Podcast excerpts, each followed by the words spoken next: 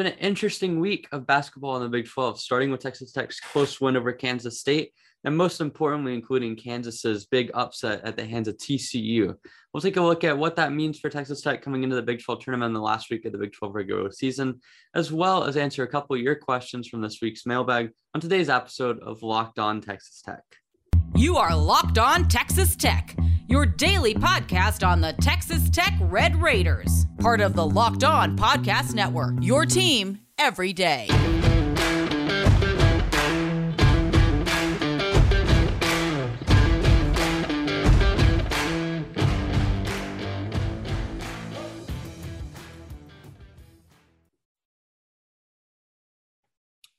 Thank you for making Locked On Texas Tech your first listen every day. We're free and available on all, platforms. Today, we're going to be covering some of the Big 12 basketball carnage that's taken place this week.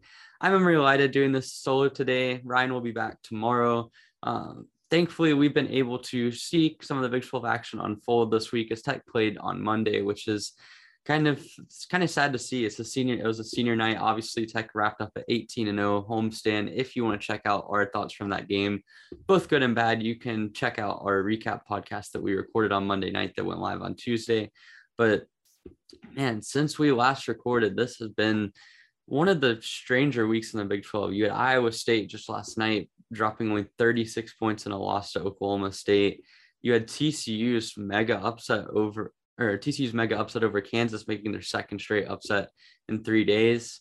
And now you have Baylor back in a prime position to take the Big 12 championship, which just a couple weeks ago did not seem all that likely after they lost JTT and it looked like things were going really bad for them. So, really, this week has sort of shaped up the conference race. And one of the more interesting things about it is that Tech is now still mathematically alive for the Big 12 championship. Now, they're going to need some help. They're going to need either Kansas, they're going to need either Texas or TCU to beat Kansas this week, whether it be TCU tonight in Lawrence or or Texas on Saturday in Lawrence, and they're going to need Baylor to lose at home to Iowa State. So that's a couple of things that aren't particularly likely, and obviously. Tech has to take care of business against Oklahoma State, but it's doable. All the, all three of those events could happen, and I think that's pretty amazing to think that Mark Adams is down to the last game. It's going to come down to Saturday afternoon as to whether or not he gets a share of the Big 12 regular season title, which coming into the year, if you had told Tech fans that, it would have been really unexpected just because of the amount of talent this team lost from last year. Kind of the unknown that comes with having a new coach and having a group of guys that, while they had a lot of success at their previous schools, think about Davion Warren being top 10 in scoring in the nation, Bryson Williams, obviously really good at UTEP. You had Kevin Obanor coming in. So you had all of these guys, but you didn't really know exactly how they would fit in. But to be close to a Big 12 championship in the first season was amazing. And obviously, you had a few games you wish you kind of had back, whether it be the game in Norman, the game in Manhattan, or most recently the close loss in Fort Worth over the weekend.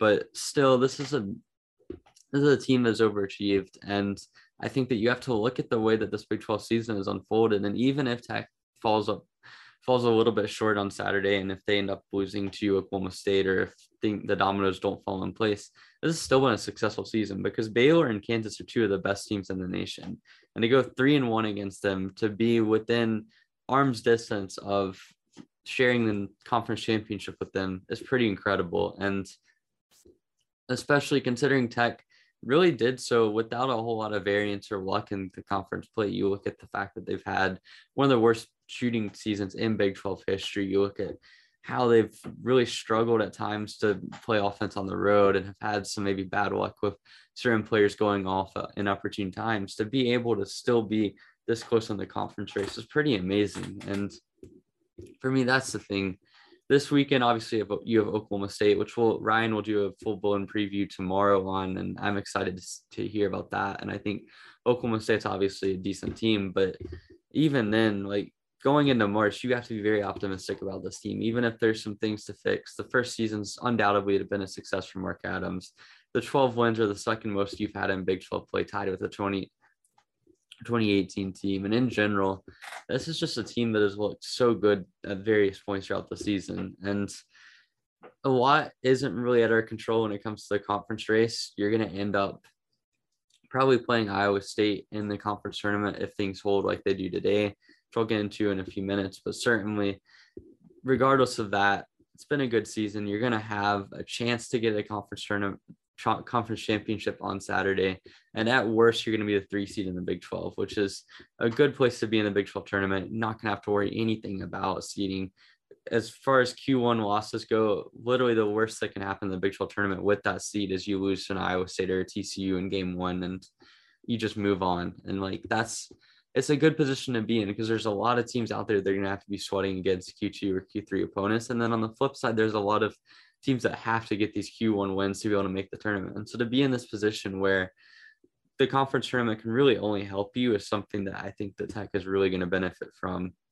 And we'll get into the conference tournament in just a second. I think just to kind of conclude on the regular season, that being able to close out against Oklahoma State, obviously leaving the door open for a potential Big 12 championship and seeing what TCU did to Kansas, if they can do that tonight in Lawrence, suddenly the door becomes a lot more wide open to the minimum snag the second place in the conference. But certainly being in that position is great. And you go into the conference tournament, you have a shot to build on your resume. And at worst, right now, you look like you're going to be a three seed. So a lot going well. Coming up next, though, we're going to talk about the conference tournament and just exactly what Tech needs to do in it to maximize their positions of walking out of Kansas City with a potential two seed and a conference championship in hand. But first, we have a message from runyourpool.com. March Madness is only about two and a half weeks away. That means you need to start thinking now about where you're going to be running your brackets this year. Are you going for the usual or are you looking for the best? We've done our homework here and we're running brackets with runyourpool.com. Along with standard brackets, Run Your Pool offer game types like Survivor or Pick X. Both are very fun in their own way, by the way. They have options to edit scoring and they offer more intel to make your picks. All of this is stuff that you won't find at the big bracket competitions like ESPN or CBS. If you've got a business, Run Your Pool can help take some of that mar- madness magic and play alongside your employees or even gain customers.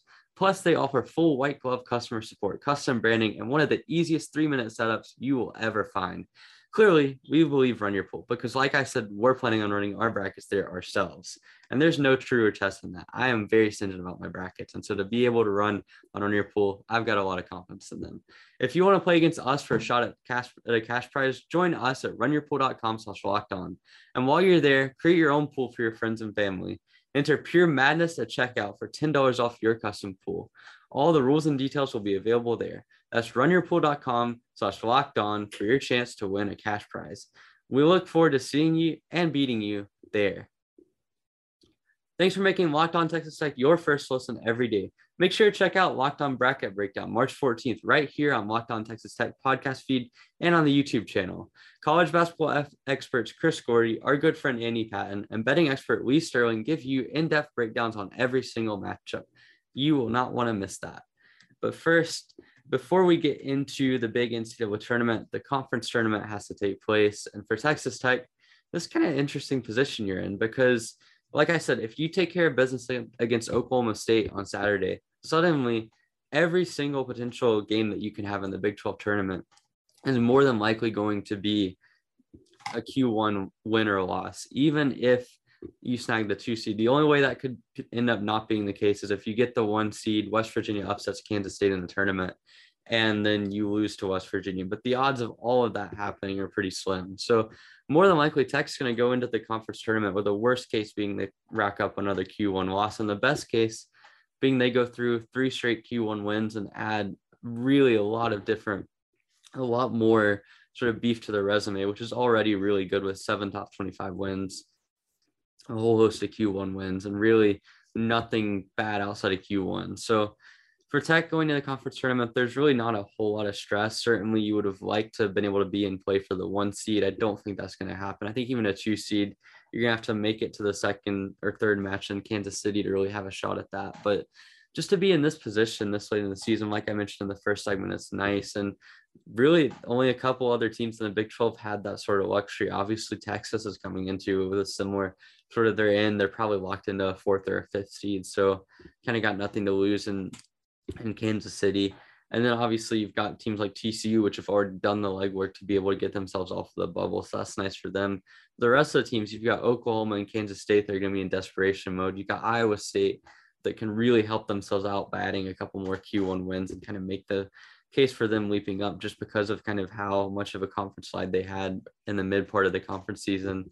And then you've got Kansas and Baylor, who really their margin of being on the one line is really razor thin. And you could see them end up as a one seed or a three seed, depending on how these la- this last week works out. So Tech's a team that really is kind of in no man's land in the sense that they don't really have a lot to gain. They can probably get up to a two seed by winning the tournament, but they really also don't have a lot to lose because even if they go one and done, you're probably not going to fall off of the three line just from losing to a team like Iowa State. So for Tech, this is something that I mean, it's good to be in that situation. The only thing I would rather had is had a chance at a one seed, but certainly having the opportunity to be sort of locked in and really only being able to help yourself is something that a lot of teams look forward to in the March. And it's nice to not be on the bubble. It's nice to really be certain about the resume and know that at the end of the day you have enough Q1 wins now that you're going to be a high seed in the tournament and the rest of the season it's a 30 game sample at this point of Tech being a really good team and you don't need a three game sample in Kansas City to somehow prove the prove the bracket makers that you're in the right there. So for the selection committee, Tech's going to be probably a more straightforward case to evaluate than some other teams that are in the Big 12. Certainly, I mean, Oklahoma and Kansas State, for example, like what do you do if they get all the way to the final of the conference tournament and then lose? Like it's going to be pure madness. You're going to see teams like that. I mean, nine of the 10 teams in the Big 12 are top 60 in KenPom and Bart Torvik. That's pretty incredible. You've got probably the strongest conference from top to bottom that I can remember. And I know the Big 12 has had some really good years over the last few years. And you've had years where one through eight or one through nine was all really good.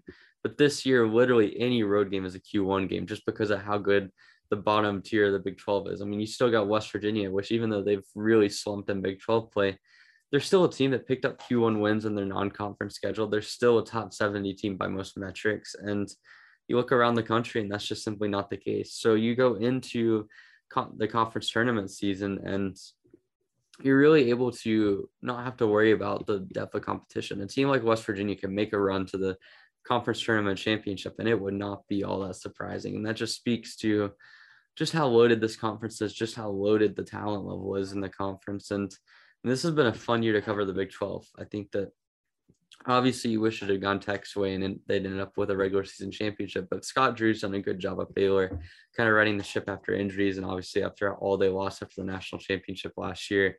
Kansas is always going to be up there. You've got Tech, you've got Texas with Chris Beard kind of at times making a real run at the top tier of the conference and then other times just kind of fading away.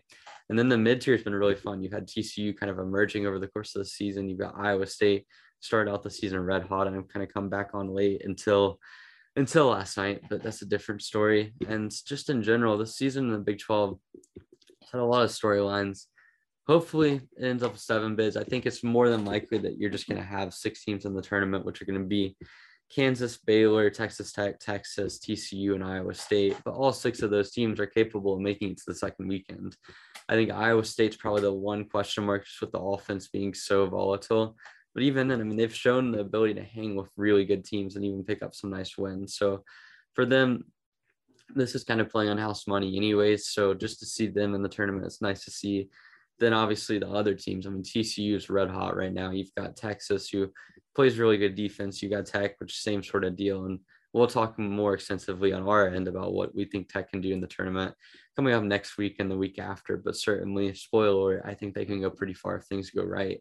But beyond that, you've got national championship contenders in Kansas and Baylor, in addition to potentially Tech. And just in general, this is a stat conference. And regardless of what happens in Kansas City, I think you can come away from this season knowing that. And people are going to point to the Big 12 SEC challenge, but I really think that was kind of more on the lines of just having some unfavorable matchups. But at the end of the day, in the conference tournament, I think the goal for Tech should just be make sure you knock off your first round opponent give the second round opponent, which is almost guaranteed to be one of Kansas or Baylor, run for their money and go from there. Because at the end of the day, all the teams in Big 12 are good. You've got other teams that have much more desperation in this tournament than you do. And for Tech, it's just about continuing to bolster the resume. I think the resume already has a lot of groundwork, especially if you beat Oklahoma State at another Q1 win with a win in Stillwater.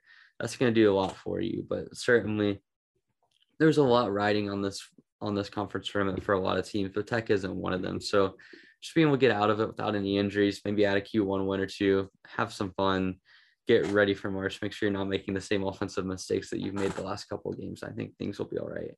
But coming up next, I'm going to address some of the questions that you had for us in our mailbag that we posted on Twitter a couple of days ago and really start covering baseball for the first time in a long time. So, looking forward to that. But first, I have a message from Bet Online.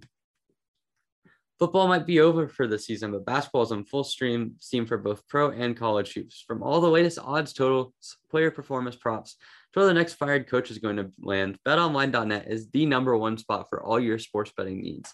BetOnline remains the best spot for all your sports scores, podcasts, and news this season.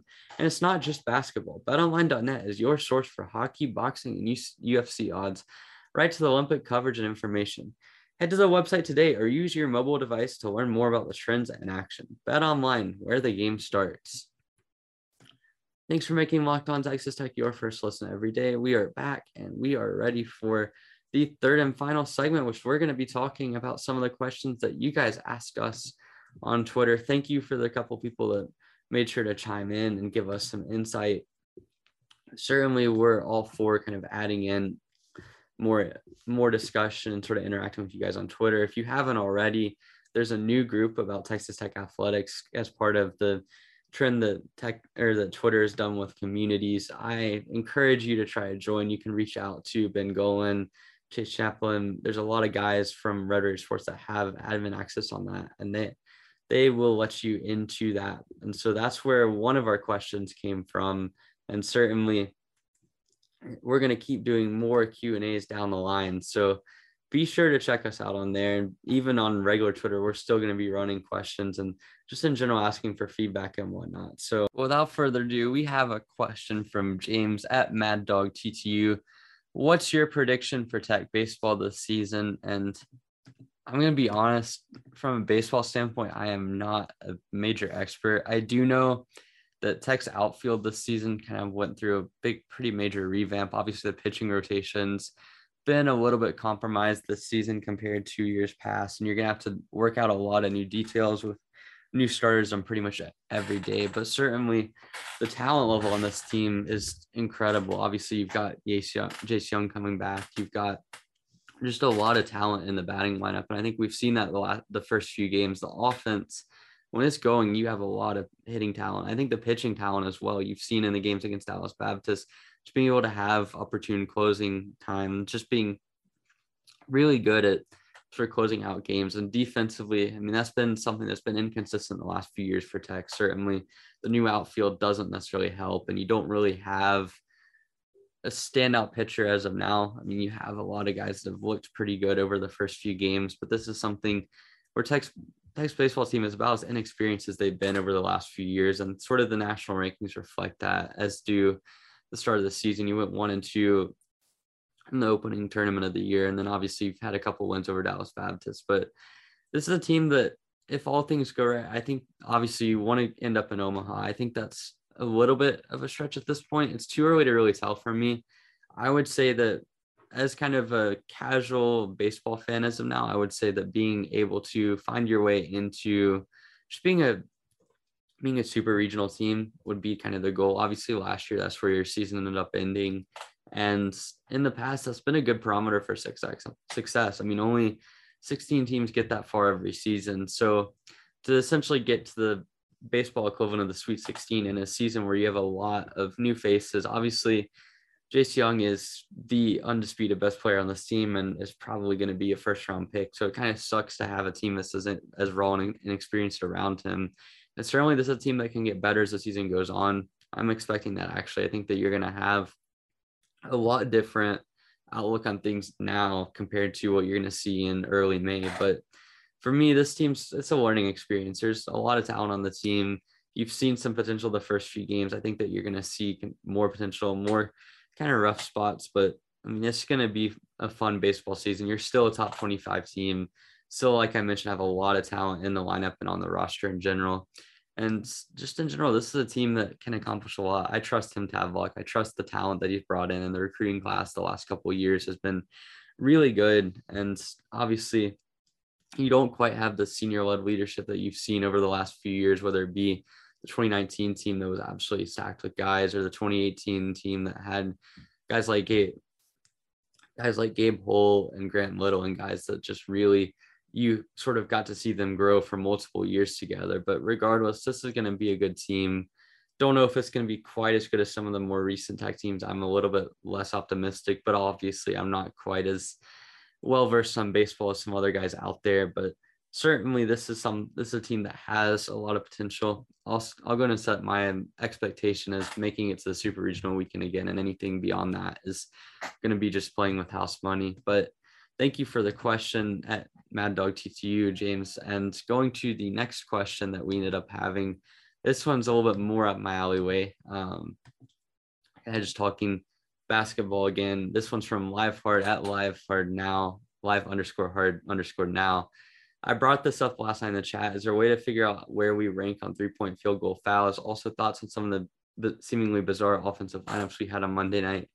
And so, first off, on three point field goal fouls, I'm not sure exactly where to find that. I'm sure that there are people out there keeping track, whether it be with shot quality or whether it be with sort sort of internal stuff. But it's obviously obviously something if I was to look far enough, the numbers would probably be out there, whether it be under a paywall or whether it be sort of private information.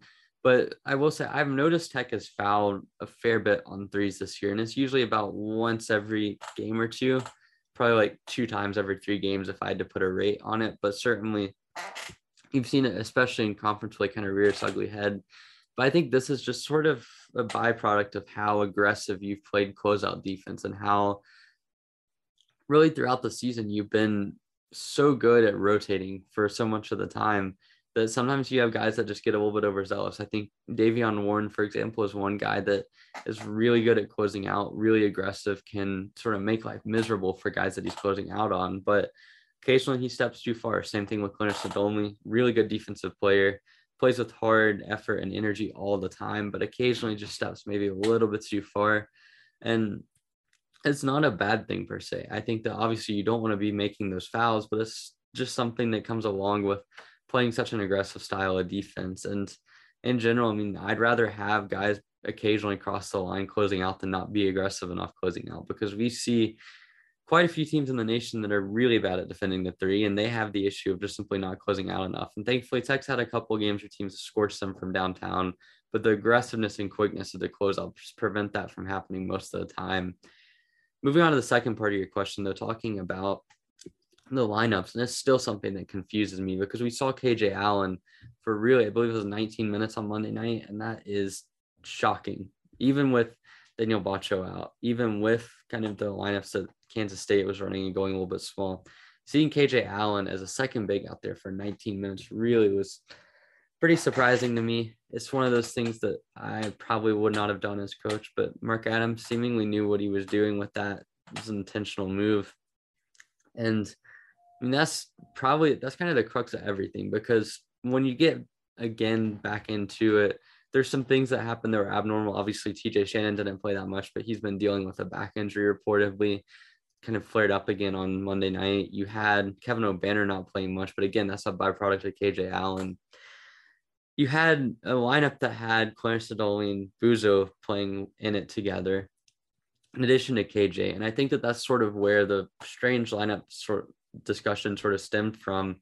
And I think that if you just had Nadolny and Buzo playing together, it wouldn't be so strange. But you add in KJ and then you add in as well that I believe neither TJ or Bryson Williams were on the court at the time. And It was just a very strange sort of dynamic. And unfortunately Tech got outscored with that lineup. So it wasn't like a stroke of genius or anything, but just in general, this is something that to monitor. I'm not overly concerned about the lineups. Mark Adams knows what he's doing. The hockey switches, I've seen some people complain about them over the last day or two. And I just want to say that that's something that Tech has been using really since 2018. Even with guys like Keenan Evans or Zach Smith, they would be rotating in and out every couple minutes. So that part I'm not worried about. It's just in general the ability to kind of bring KJ Allen, and I think Kansas State exploited it defensively in the second half, and it was a little bit confusing why we kept going to it. But I mean, I trust Mark Adams. I think that at the end of the day, if things aren't working out, he'll make the adjustment. I hope we see Kevin Obanor more. I think it's important to get him back into rhythm. I'm interested to see how it plays along in Stillwater. I think that you're going to see maybe a slightly shorter rotation as we gear up into tournament play. But this is going to be interesting to see just how many minutes guys like KJ or guys like Buzo end up getting.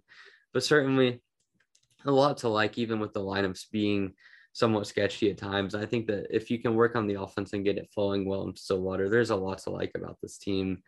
And regardless, like I mentioned earlier, you're kind of playing on house money when it comes to this weekend in the conference tournament, just because you're already more or less locked into the three seed, and the only only place you can go is up on both counts. But thanks for making Locked On Texas Tech your first listen every day.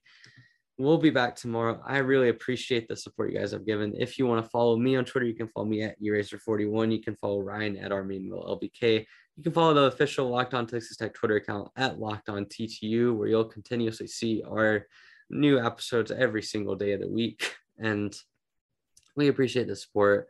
Continue gaining subscribers on YouTube, and we appreciate all the reviews and subscriptions and just adding us to your feed. We appreciate all of that and just all that it means to us. And we're looking forward to the next couple of weeks. To have a lot of tournament previews and coverage coming up, whether it be for the Big 12 tournament or for the NCAA tournament. But regardless, we appreciate hearing from you guys and having you guys listen every single day. But, anyways, thank you for making Locked On Texas Tech your first listen every day. We are free and available on all platforms. Now make your second listen Locked On NFL Draft. Ryan Tracy and former NFL cornerback Eric Crocker bring the NFL draft to life every day with insight and analysis on college football prospects and NFL front offices. It's free and available wherever you get pa- wherever you get podcast. I will see you next week, but Ryan will see you tomorrow. Thank you and have a good day.